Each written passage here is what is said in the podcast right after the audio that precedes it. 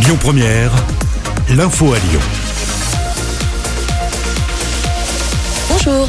Bonjour Manila, mais bonjour à tous. À la une de l'actu, c'est la dernière étape du déconfinement à Lyon et dans toute la France. Et c'est la fin des limites de jauge dans les lieux qui reçoivent du public, dans les restos et les bars, plus de limitations en intérieur et en extérieur. C'est la fin également des tables de 6, plus de jauge également dans les petits magasins, les grands centres commerciaux de Lyon, les salles de ciné ou les théâtres. Mais toujours attention avec le masque. Concernant les concerts, le public pourra se mettre debout avec une jauge de 75%. 100 Enfin, encore un peu de patience hein, pour les fêtards. Les boîtes de nuit rouvriront le 9 juillet. Ce sera avec euh, le fameux pass sanitaire, une jauge de 75% en intérieur. En revanche, on pourra danser sans le masque. Une plainte déposée après la violente bagarre de la rue Mercière lundi soir à Lyon. Ça s'est passé pendant le match entre la France et la Suisse à l'Euro. Une action revendiquée par l'ultra-droite. La préfecture du Rhône a évoqué hier après-midi une rixe entre supporters. Une enquête a été ouverte. Dans l'actualité également, c'est le début aujourd'hui des soldes d'été. C'est parti pour quatre semaines jusqu'au 27 juillet. Le budget moyen devrait tourner autour de 150 euros.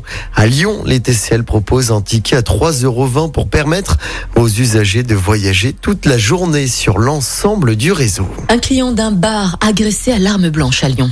Ça s'est passé hier après-midi sur une terrasse dans le premier arrondissement de Lyon. La victime a été euh, touchée lors d'une bagarre qui a éclaté au sein d'un établissement de la rue du Bon Pasteur, selon le progrès. Son pronostic vital ne serait pas engagé. Oiseaux, reptiles, amphibiens, poissons et mammifères, de nouveaux animaux asiatiques sont attendus au parc de la Tête d'Or à Lyon le 7 juillet prochain. Ils intégreront tous ces animaux la nouvelle zone du parc qui sera baptisée Forêt d'Asie. On passe au sport en foot. L'Ukraine qualifiée pour les quarts de finale de l'Euro après sa victoire 2-1 hier soir après prolongation. C'était face à la Suède. Un peu plus tôt, l'Angleterre avait battu l'Allemagne 2 buts à 0.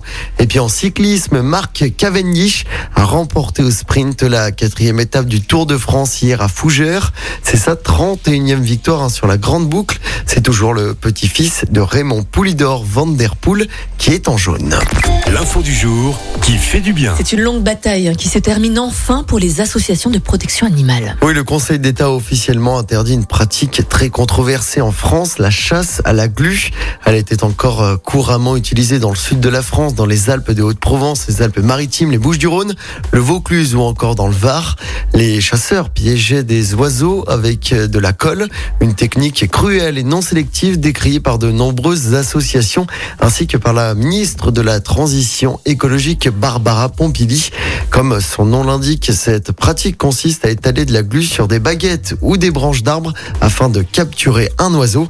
Une victoire hein, pour les associations et une excellente nouvelle pour le bien-être animal. Enfin, merci beaucoup Amaury. On se retrouve à 7h30 pour d'autres actualités. À tout à l'heure. À tout à l'heure. Écoutez votre radio Lyon Première en direct sur l'application Lyon Première, lyonpremière.fr et bien sûr à Lyon sur 90.2 FM et en DAB+. Lyon Première